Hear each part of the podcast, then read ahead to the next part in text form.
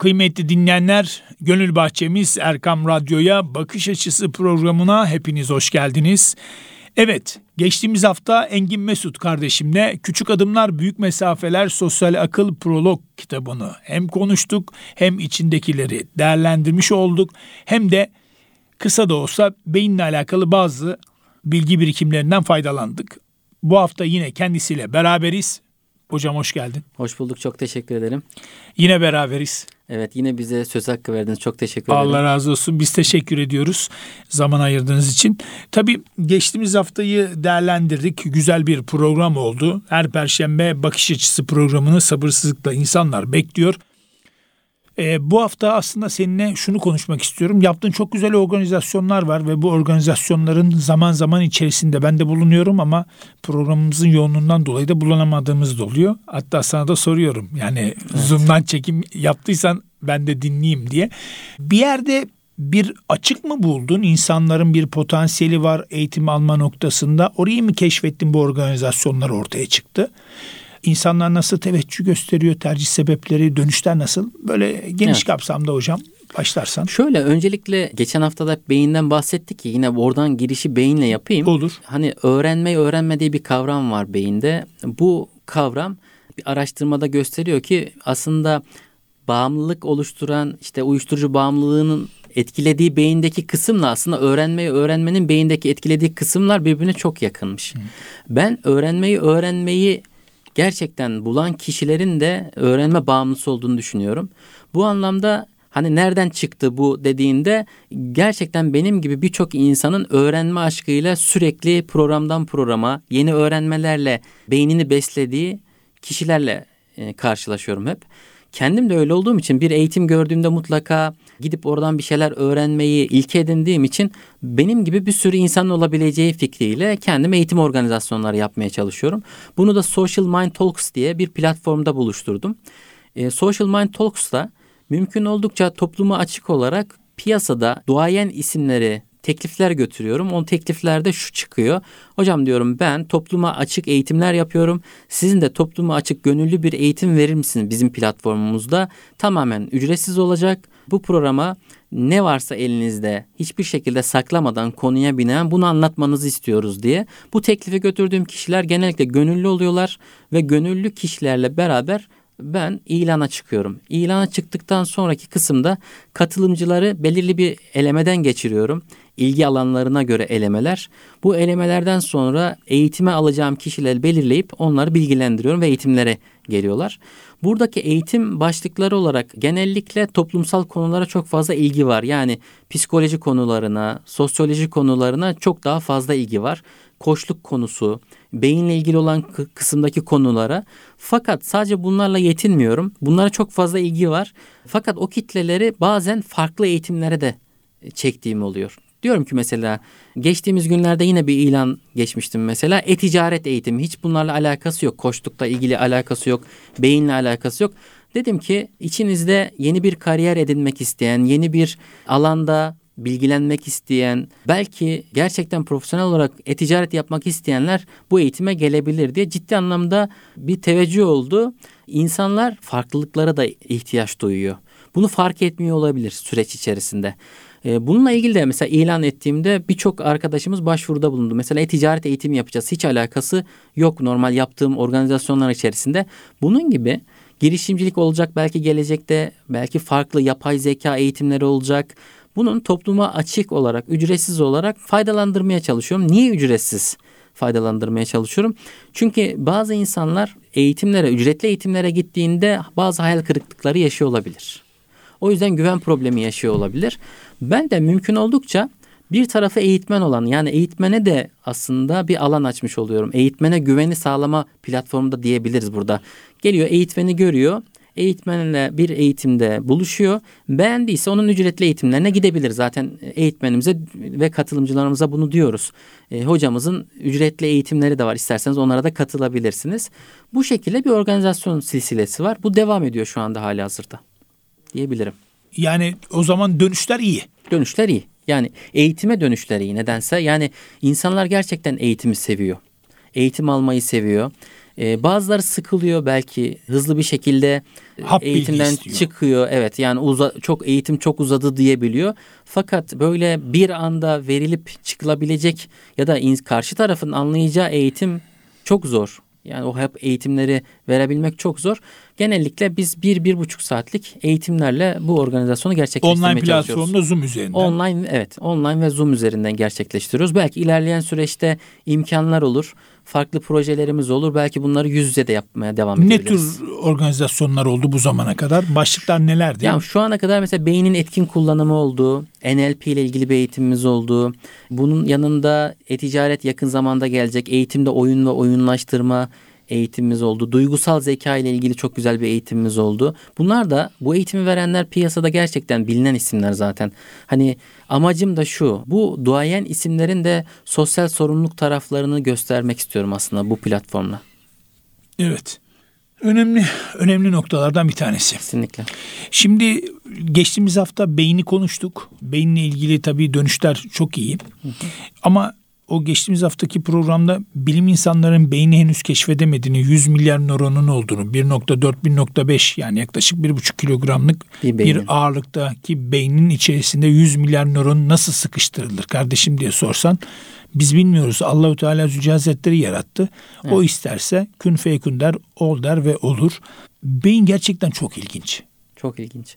Yani şöyle Ya şaşırıyorum yani anlattıkça şaşırıyorum. Sonra kitleniyorum. Yani beyinle ilgili daha fazla bilgiye ulaşamıyorsun. Çünkü artık e, daha keşfedilmemiş noktalar var. Evet, devam ediyor araştırma. Evet. Ya şöyle ilginç bir bilgi de şu. Nöronlar yakın zamana kadar nöronların kendini geliştiremediği, çoğalamadığı yani mevcut nöronlarımız azalarak yaşlanana kadar bize yettiği fikri vardı. Fakat yakın zamanda yapılan araştırmalarda nöronların da artırılabildiği, geliştirilebildiği fikri ortaya çıktı. Bunlar kesin değil ama bu fikirler ortaya çıktı. Nöronları oluşturan şey öğrenmeler. Yani nöron dediğimiz şey öğrenmeyle birbirlerine bağlanıyorlar ve yolaklar oluşturuyorlar. Nöron oluşturan iki tane önemli şey var. Birisi yeni öğrenme, ikincisi iletişim kurma. Yani bir insanla tanışmak, yeni networkler oluşturmak Yeni da nöronları girmek. oluşturuyor. Bunlar bir yolak aslında. Bir uçurumun kenarından bir karşıya halat atıp ilk nöronu bağlamakla başlıyor. Daha sonra o ipin üzerine yavaş yavaş bir köprü oluşturmak.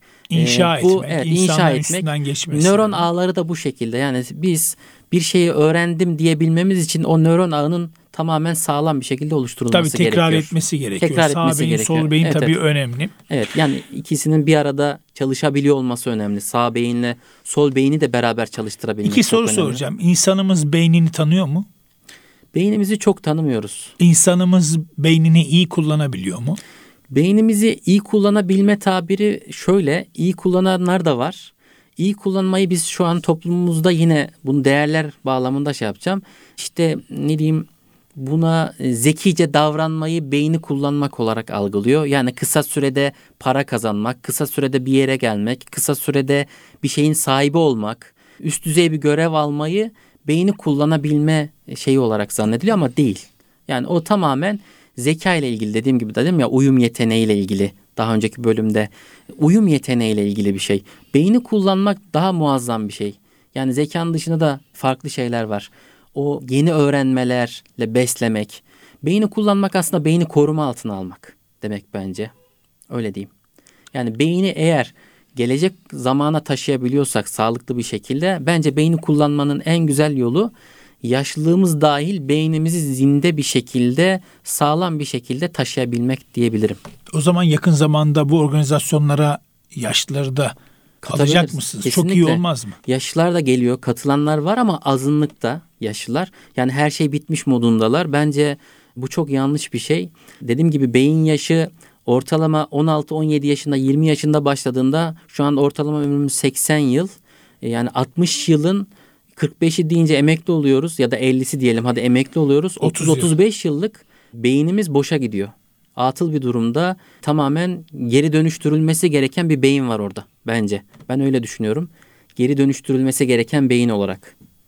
O yüzden yaşlarımızın da konuyu bırakmaması gerekiyor. Yine daha önceki bölümde de dediğim gibi örnek verdiğim gibi Halil Nalcık gibi 80'inden sonra bir sürü eser vermiş, 70'in üzerinde eser vermiş bir insandan bahsediyoruz. Fuat Sezgin Hoca da öyle. Fuat Sezgin 94 Hoca da, evet, yaşında Allah vefat ettiğinde ikisine de. 18. cildi yazıyordu. Kesinlikle. Yani Ki bir sürü kitabı olmasına rağmen 18. cildi. Bir de ansiklopedi. kesinlikle. Yani yaşlılarımızın da bence e, meydandan çıkmaması gerekiyor. Bu meydanlarda Yani devam ben etmesi öldüm gerekiyor. bittim hastalandım deyip kendini eve çektiği zaman işte bacak Kesinlikle. kasları, kol kasları, vücuttaki 700'e yakın kaslar artık zayıflamış oluyor. Aslında hayat atılması lazım. Ben şöyle görüyorum. iki türlü görüyorum. Birincisi örnek. Çalışmayı bırakan erkek çabuk ölüyor. Evet. Çünkü vücudu bırakıyor, kendini bırakıyor. Bu sefer ne oluyor? Vücut kendi kendini dinlemeye başlayınca hafif bir karın ağrısıyla acaba başka bir hastalık mı var? Beş gün sürdüğü zaman eyvah gidiyorum herhalde diyor. Evet. İkincisi de eşlerden birisi vefat ettiği zaman yine kendini bırakıyor. Bu sefer de çok yakın zamanda kendisi de gidiyor. Gerileme oluyor. Gerileme oluyor. Yani bu sefer otomatikmen hayata karşı bir küsme var. Ama yani Allahu Teala Zülcelal Hazretleri'nin peygamberimiz vasıtasıyla oku emrini biz genç yaşımızdan itibaren bıraktığımızdan dolayı biz bu beyni çalıştıramıyoruz hocam. Evet. Beyinle alakalı böyle bir sıkıntımız var. Ama sorduğunda herkes çok güzel biliyor. Her şeyi bildiğimizi zannediyoruz. Hani bir söz var ya ben konferanslarda kullanırım. Alimler bir şeyi cahiller her şeyi bilir derler. Kesinlikle evet. Öğrendikçe zaten bunu anlıyoruz. Biz de anlıyoruz. Yani e, konuşuyorsun mesela vatandaşta öyle bir konuşuyor ki sanki ordinarius profesörü gibi konuşuyor ama değil. Sağdan soldan aldığı bilgi. Hissediyorsun onu, fark ediyorsun. Onu nasıl fark ediyorsun? Kendi çantana o bilgileri yükledikçe yani beynine yükledikçe sen artık bir uzmanlaşıyorsun, insanları orada keşfediyorsun. Neden biz böyleyiz kardeşim? Niye kitap okumuyoruz?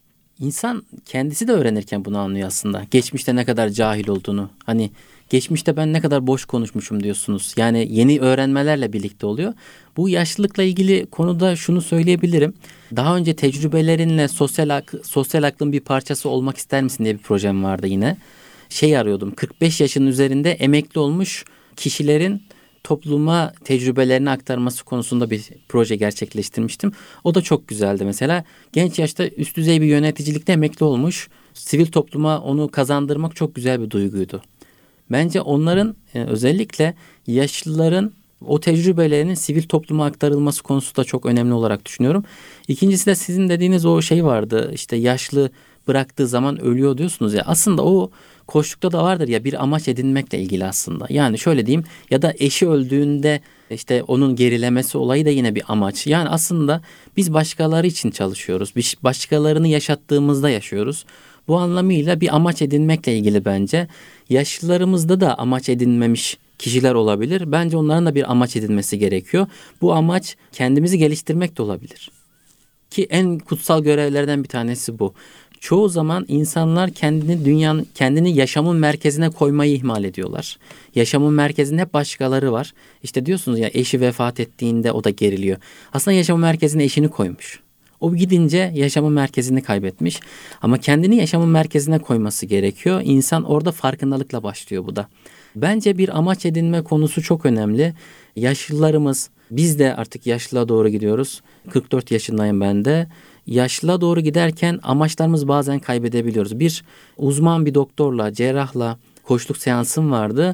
Çok iyi kazanıyordu. Para problemi yoktu ama şunu demişti bana. Ben çok mutsuzum. Ben bunun için geldim. Bugünkü seansım mutsuzluğumla ilgili. Seansın ortalarına doğru şunu demiştim ben ona sormuştum. Siz daha önce lise hayatınıza doğru gittiğinizde ne olmak istiyordunuz diye. Dedi ki ben doktor olmak istiyordum dedi. Peki dedim doktor olduğunuzda ne olmak istiyorsunuz? Olmak istiyordunuz. İyi bir cerrah olmak istiyordum. E, peki şu an gelecekte ne olmak istiyorsunuz dediğimde bir şey diyemedi. Çünkü bitmiş. Şu an, amacı şu an bitmiş. nesiniz dedim. Cerrahım dedi. Dedim ki o zaman dedim amacınız olmayabilir mi acaba dedim. Bir amacınız olmayabilir mi? Evet dedi. Belki de sizi mutsuz eden şey bu olabilir diye konuştuk. Seans bittiğinde ikinci seansımıza ödev olarak şeydi. Gelecekteki amacını bulma görevi verilmişti ona. Sonra gönüllü olarak e, Afrika'da doktorluk yapmaya başladı mesela. Bir STK Parantez içinde işte onu söyleyecektim. Hı hı. Şimdi bir Amerikalı Müslüman olur ama Müslüman olduktan sonra yaptığı geçmişteki hatalar silinir. Doğrudur. ve ondan sonraki süreç artık sıfırlanmış bir günahsız, e, günahsız insan gibi hayatına devam eder. Konuşma sırasında Amerikalı şöyle söyler Müslümanlara karşı. Der ki siz Müslümanlar çok büyük avantajdasınız. Anneniz babanız Müslüman olarak vefat ettiğinde siz onun için sadakayı cari yaparsınız, dua edersiniz. Onun için çalışabilme imkanınız olabiliyor. Ama ben annem için bir şey yapamıyorum. Çünkü annem Hristiyan olarak öldü. Evet. Diye ağlıyordu. Şimdi o geliyor benim aklıma. Sen söyledin, ben söyleyecektim. Sen doktor hikayesini anlatınca bekledim. Evet. Yaşlı büyüklerimiz de eşlerini kaybettiği zaman çok acı olabilir. Çünkü düşünsene 70 yıl aynı yastığa baş koymuşsun. Mesela öyle 70 yıl evlilikleri devam eden aile çiftler var. Evet. Vefat etti çok üzgünsün, haklısın sonuna kadar. Ama onun ahireti için devam edebilirsin. Kesinlikle. Afrika'da çalışabilirsin. Türkiye'de çalışabilirsin. Yatimler üzerine çalışabilirsin. Dışarıda bir kediye mama verebilirsin. Veyahut da bir köpeğin başını okşayabilirsin gibi gibi. Veyahut da ihtiyaç sahiplerine destek olabilirsin. Yani bunlar önemli şeyler hocam. Kesinlikle. Bunlar amaç, hedef belirleme noktasında biz bunu tabii yaşlar üzerine şu anda konuşuyoruz ama 12. sınıfta sınava hazırlanacak bir öğrenci düşün. 10. sınıfta hedefi yok. 12. sınıfa gelmiş halen hedefi yok. Hedefi yok. Yani gençlerde de maalesef böyle bir durum hedef var. Hedef belirlemeyi de hedef edinemiyorlar. Yani yok yok sadece değil, hedef değil. değil. Hedef edinmek değil. Yani, hedef edinmeyi bile hedef edinemiyorlar. Değil. Mesela ben koçluk yapıyorum öğrencilere. Öğrenciye diyorum ki yani 12. sınıfa geldin ve halen hedefin yok. Bana gelmişsin. Pekala sınava girdiğinde ne yapacaksın? Diyor ki hocam sınavdan aldığım puana göre bakacağım. Ya öyle bir şey değil ki bu. Yani şimdi şöyle bir şey var mı? Ben doktor olmak istiyorum. İyi çok güzel herkes doktor olmak ama herkesin bir kapasitesi var. Allah seni belki doktor olmak için yaratmadı. Evet. Belki mühendis, belki bir işçi olarak yarattı. Bilemiyorsun ki. Yani son noktaya gelip bir hedef belirlemek ne kadar tehlikeli bir şey. Kesinlikle. Ve sonra ne oluyor biliyor musun hocam? Üçüncü sınıfta okulu bırakıyorsun. Kesinlikle. Yani Geçen sene bir amaç... öğrencim vardı. Onunla uzun süre çalıştık. Grup olarak çalıştık. Dikkatimi çekti çocuk. Belli zekası var. Yani ben hissettim onu, fark ettim. Çünkü uzun süre üstün zekalılarla çalışınca, işte bilgi birikimi okuyunca falan. Çocuğa dedim ki sen ne okumak istiyorsun dedim. Dedi hocam tıp okumak istiyorum dedi. Pekala kaç yaşındasın sen dedim. 25 yaşındayım dedi. Ne yaptın bu zamana kadar diye sorunca dedi ki hocam ben üniversitenin mühendislik bölümünde dördüncü sınıf öğrencisiyim dedi. Evet. Dedim ne yapıyorsun burada? Dedi hocam okulu bıraktım dedi. Dedim ne diyorsun? Tıp okuyacağım dedi. Bak dört senesi gitmiş tıbba geçmek istiyor ve hayatında insanın biliyorsun 40 yaşından sonra meslek değiştirmek gibi sıkıntılı bir dönemdir. Tabii ki kesinlikle. Dedim o zaman bak oğlum şöyle yap. Madem gönlünden tıp geçiyor tamam. Üniversiteye tekrar hazırlanıyorsun. Ama üniversiteyi bırakma. En azından dondur. Hem mühendis hem doktor ol. Olabilir. Tıp mühendisliği var. Mesela. Tabii. Yok yani hem mühendislik alanında mezuniyetin olsun hem de doktor ol. Çift diploma olsun. Yani şunu söyleyeceğim. Hedef belirlemede hocam çok ciddi sıkıntılarımız var. Ya yani önemli bir noktaya değiniyorsunuz. Bunu aslında herkesin bir irdelemesi lazım. Biz bu dünyaya neden geldik? Ne yapacağız? Ve gerçekten sıradan mı ölmek istiyoruz? Yoksa bu dünyada yüz yıl sonra da anılmak istediğimiz bazı projelerimiz var mı? Evet. Şöyle amaç belirleme ile ilgili öncelikle şunu söyleyeyim mutlaka. Dediğim gibi az önce de belirttiğim gibi amaç belirlerken kendimizi merkeze koymamız çok önemli. İkincisi az önce örneğini verdiğin öğrencimiz hiperaktivite de olabilir. Yani bugün tıp okurken dördüncü sınıfta oradan da ayrılmak isteyebilir. Yani orada eğer gerçekten amacını belirleyemediyse bugün işte ben mühendisliği sevmedim tıpa gitmek daha mantıklı gibi geldi diyorsa yine amaçsızca seçtiyse e, tıpın da üçüncü sınıfında bırakabilir. Bu, an, bu anlamda çok ciddi şey var. O yüzden amaç çok önemli. Amaç belirlemek. Biz de danışanlara bu şekilde diyoruz. Yani amacını belirle. Amaç ne, ne, ne kadar olmalı? Amaç ulaşılabilirle ulaşılamaz arasında olmalı. Yani ne tam ulaşılabilir olmalı, tam ona ulaşacaksın. Belirlediğiniz nokta atışı bir amaç da şey değil, amaç olmuyor. İşte hiç ulaşılamaz olan da afaki olan bir şey de çok iyi bir amaç değil. Ulaşılırla ulaşılamaz arasında bir şey olması gerekiyor amacın. Bu anlamda da e, bence koş, bir de ayaklar koşluk, yere basmalı. Evet, evet koşluk mesela çok iyi bir araç. Ben bir sürü üniversite diplomam var. Felsefede okudum. Başka alanlarda da okumalarım oldu. Bu alanlar içerisinde koçlukta edindiğim o pratik tecrübeler o kadar değerliydi ki ben çok benimsedim mesela. Bazı aracı şu an meslekler oldu. Hem ön yargılar var hem sempatik tarafları var. Koçluk çok güzel bir aracı kurum olarak düşünüyorum. O yüzden bence kendim de çeşitli zamanlarda koçlara gidiyorum, mentörlük alıyorum vesaire çok işe yarıyor. Çünkü beslenmen lazım. Çok evet çok işe yarıyor. Basit sorular o kadar değerli ki biz çok karmaşık sorular soruyoruz. Hem kendimize hem başkalarına. Koçluk aslında basit sorma, sorma sanatı. Basit sorular sorup basit cevaplar alma sanatı gibi bir şey diyebilirim. O yüzden koçluğu önemsiyorum. Bence karşıdakinin kimliğini bakmadan o koçluk seanslarındaki şey çok önemli. Tılsım çok önemli. Yani bazen şöyle değerlendiriyoruz. Ya koçun bir mesleği yok ki bu bana koçluk yapabilir mi? Tecrübesi ne ki bana bir şey? Ya zaten koçluk müessesesi iki tane önemli şeyden oluşuyor. Bir tanesi etkili soru sorma, diğeri dinleme. Bu kadar. Çok basit sorular sorma. Şu olur ya hani bazen deriz ya çocuk ya çocuğa bak nasıl bir soru sordu. Çok basit bir sorudur. İşte o çocukların o sorup da bizi böyle dondurduğu sorular koçluk sorusudur. Koçlukta da bu sorular sorulur. Siz konuşurken araya bir tane soru iliştirilir ve o sizi kendinize gelmenizi sağlar. O anlamda ben yaşlı genç demeden en önemlisi mesela bu programın da en önemli şey bu olsun. Bir amaç edinmenin çok değerli olduğunu, bu amaç edinirken de kendimizi olayın merkezine koymamız gerektiği. Yani konunun merkezine kendimizi koymamız gerekiyor. E, bu anlamda da çok değerli ve anlamlı buluyorum. Az önce dediniz ya işte şey vardı. Mesela rol çalışması yapılıyor. Rol çalışmasında işte Ahmet hocamın bir sürü rolü var. Babalık rolü ayrı, işte iş yerinde çalışan rolü ayrı. Ahmet hocamla oturup konuştuğumuzda rollerini kenara ayırdığımızda bazen Ahmet hoca ortada kalmıyor. Ahmet hocanın kendisi yok. Burada ciddi anlamda problemler açığa çıkıyor. Yani o rol çalışmasında da insanlar bazen kendilerini yok etmiş ol- olabiliyorlar. Kendisini işe çok kaptırmış olabilir. Kendisini bir ebeveyn olarak anne baba olmaya çok kaptırmış olabilir. Bunları yapabilmemizin en önemli, en sağlıklı yolu öncelikle kendi benliğimizi ya da kendimizi merkeze koyarak bir amaç edinmek olduğunu düşünüyorum diyebilirim. Evet harika. Peki hala şimdi bir radyo dinleyicisi olsaydım ben de aklımdan şunu geçirdim. O soruyu soracağım. Hazır mısın? Eyvallah. Engin Mesut neden koçluğa girdi? Mesela bir edebiyat fakültesinde okumuş bir vatandaş. Evet. Neden koçluk? Neden koçluk? Şöyle, Açığı nerede gördün? Şöyle aslında hepimiz bu eğitimlerden de bahsettik ya eğitim organizasyonları vesaire oraya buraya gitme meselesi. Aslında hepimiz yaralarımızı sarmak için bir şeyin arayışındayız. Yaralarımızı sarmak için. Bence koçluk süreci de benim böyle başladı. Yani kendi farkındalığımla birlikte kendi yaralarımı sarmak için başladığımı düşünüyorum. Daha sonra yaralarımızı sardıkça aslında başkalarının da aynı yaralardan olduğunu gördükçe bu sefer koçluk süreci onlara da faydalı olma bir sürecine dönüştü.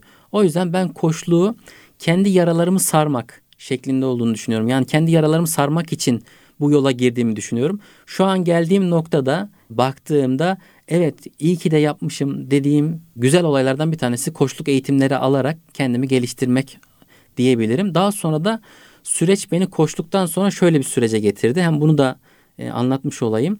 E, şimdi koçluk ya da psikoloji ya da işte bu psikiyatrist bu alanların hepsi karşılaştığımız kişilere e, bir şekilde psikolojiyle ilişkilendirmeye çalışıyoruz. Bütün sorunları psikolojiyle ilişkilendirmeye çalıştığımızı fark ettim. Bundan yıllar önce.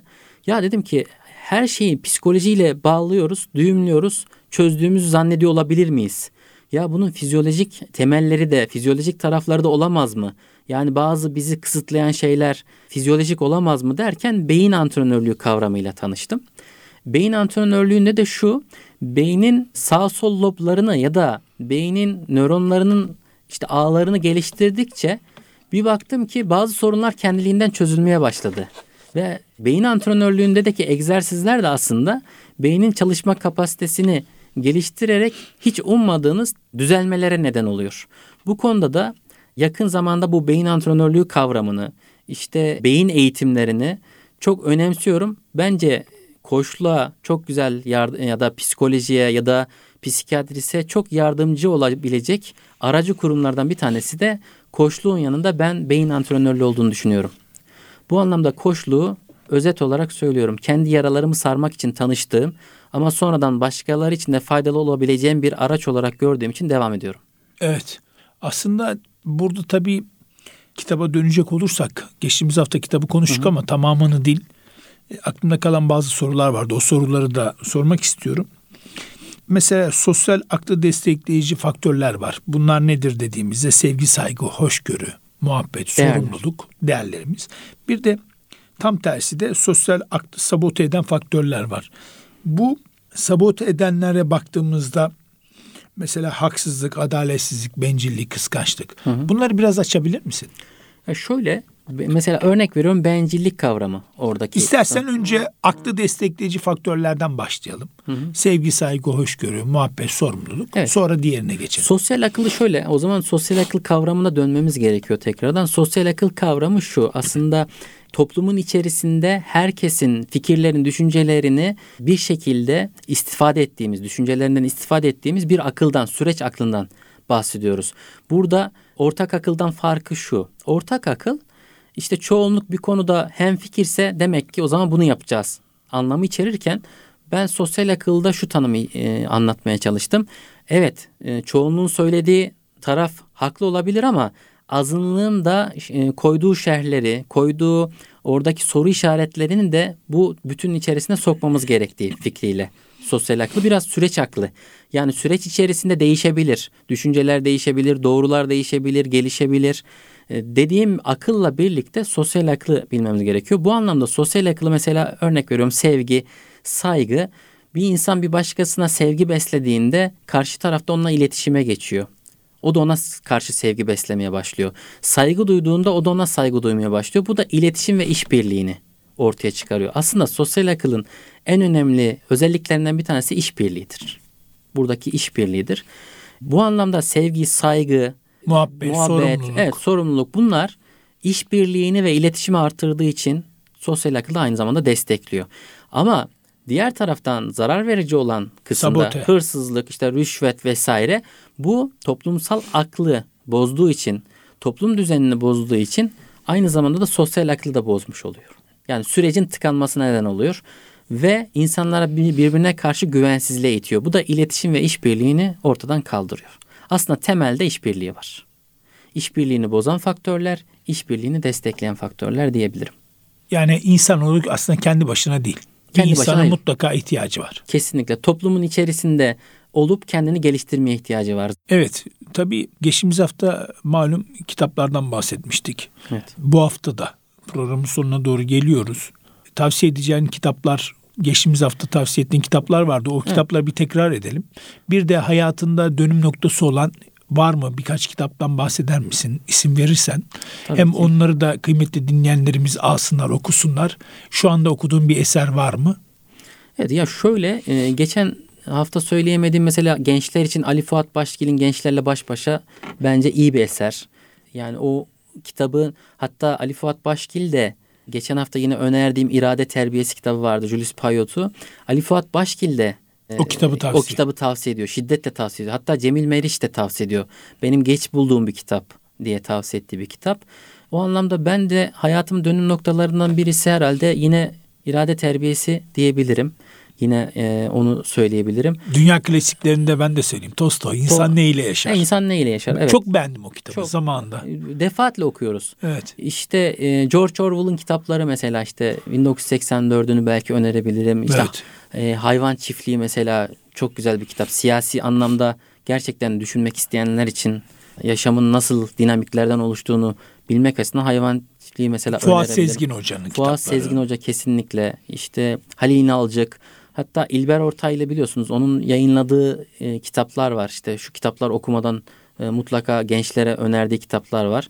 Ki onlardan bir tanesi de Fuat Sezgin'le Halil İnalcık'tır yani. Hani o e, Zaten Halil İnalcık hocası oluyor. Hocası biliyorsun. oluyor evet. Kesinlikle o kitap onların kitaplarını öneriyorum. Ana kitaplar bunlar. Ee, geçtiğimiz hafta bahsetmiş olduğun e, kitaplar vardı. Ee, evet, hatırlarsan onlara kural, bir daha evet, bir beyin, daha şey yapabilir miyiz? Beynin, Hem yetişkinlere yönelik. Tabii Beynin Kuralları diye John Medina'nın bir kitabı olabilir. Çalınan Dikkat olarak John Harry'nin özellikle hiperaktivite insanların Burada okuması gerektiği. Burada şey var değil mi? Odaklanma ve evet, dikkatle odaklanma alakalı. ve dikkatle ilgili. Hiperaktivite belirtisi yaşayanlar için çok ideal kitaplar bunlar. İşte Dağınık Zihinler vardı. Gabor, Gabor Mate'nin yine güzel bir kitabı vardı. Yine anne babalar için önerdiğim bir kitap vardı ve öğretmenler için özellikle fonksiyonel bağlantısız çocuklar diye Robert Melillo'nun bir kitabıydı. Belki onu önerebilirim. Beyinle ilgili gerçekten yeni yeni kitaplar, güzel kitaplar çıkıyor. E, ve eğitimler de çıkıyor bu arada. Beyinle ilgili çok güzel eğitimler de yapılmaya başlandı. Bu anlamda çalışmalar olabilir. Değerler konusu çok önemli. Değerlerle ilgili kitap gençlerin özellikle kitap okumasını çok şiddetle tavsiye ediyorum. Çünkü e, iş yerlerinde, okullarda, toplumsal ortamlarda en fazla koştukta da gördüğümüz şey buydu. Siz de görmüşsünüzdür. Değerler çatışması. Yani bizim iş yeriyle çatışmamız genelde iş yerinin değerleriyle bizim değerlerimizin çatışması. Bir arkadaşla ya da bir dostumuzla çatışmamız da yine onun değerleriyle bizim değerlerin örtüşmemesiyle ilgili çatışmalardır. O yüzden değerlerle ilgili de ben kitap öneriyorum. Bununla ilgili daha önce DEM diye e, değerler eğitim merkezi vardı. E, isim söylemeyeyim yani orası mesela çok güzel çalışmalar yapıyordu. Biraz herhalde sekteye uğradı. Ben orayı çok önemsiyordum. Bence değerler konusu çalışılması gereken önemli konulardan bir tanesi diye düşünüyorum. Evet. Bugün her birimiz düşünmek, üretmek, paylaşmak, bir birliktelik ya da sosyallik için bir araya geliriz. Ortak hedefler koyar ya da amaçlar belirleriz. İşte bu amaç ve hedefleri koyan hepimizin ortak faydası ve sosyal aklıdır diyen yazar Engin Mesut kardeşimle hem geçtiğimiz hafta hem de bu hafta güzel bir söyleşi yaptık. Efendim huzurlarınızda Engin Mesut hocamıza, kardeşimize çok teşekkür ediyoruz. Bugün de geçtiğimiz hafta konuştuğumuz üzere e, farklı bir konuyu da değerlendirmiş olduk. Zaman ayırdığın için teşekkürler. Ben teşekkür ederim. Ben de en doğru ve mutlak bir akıl sadece yaratıcıya aittir diyerek kapatmak istiyorum. Allah çok razı olsun. Ederim. Çok teşekkür ediyoruz. Efendim bakış açısı programımızı burada tamamlıyoruz. Hem bu programımızı hem de diğer programlarımıza ulaşabilmeniz için erkamradyo.com web sayfamızdan e, dinleyebilirsiniz. Bilgisayarınıza programlarımızı indirebilirsiniz. Efendim önümüzdeki hafta aynı gün ve saatte tekrar görüşmek ümidi ve duasıyla kendinize dikkat edin. Allah'a emanet olun.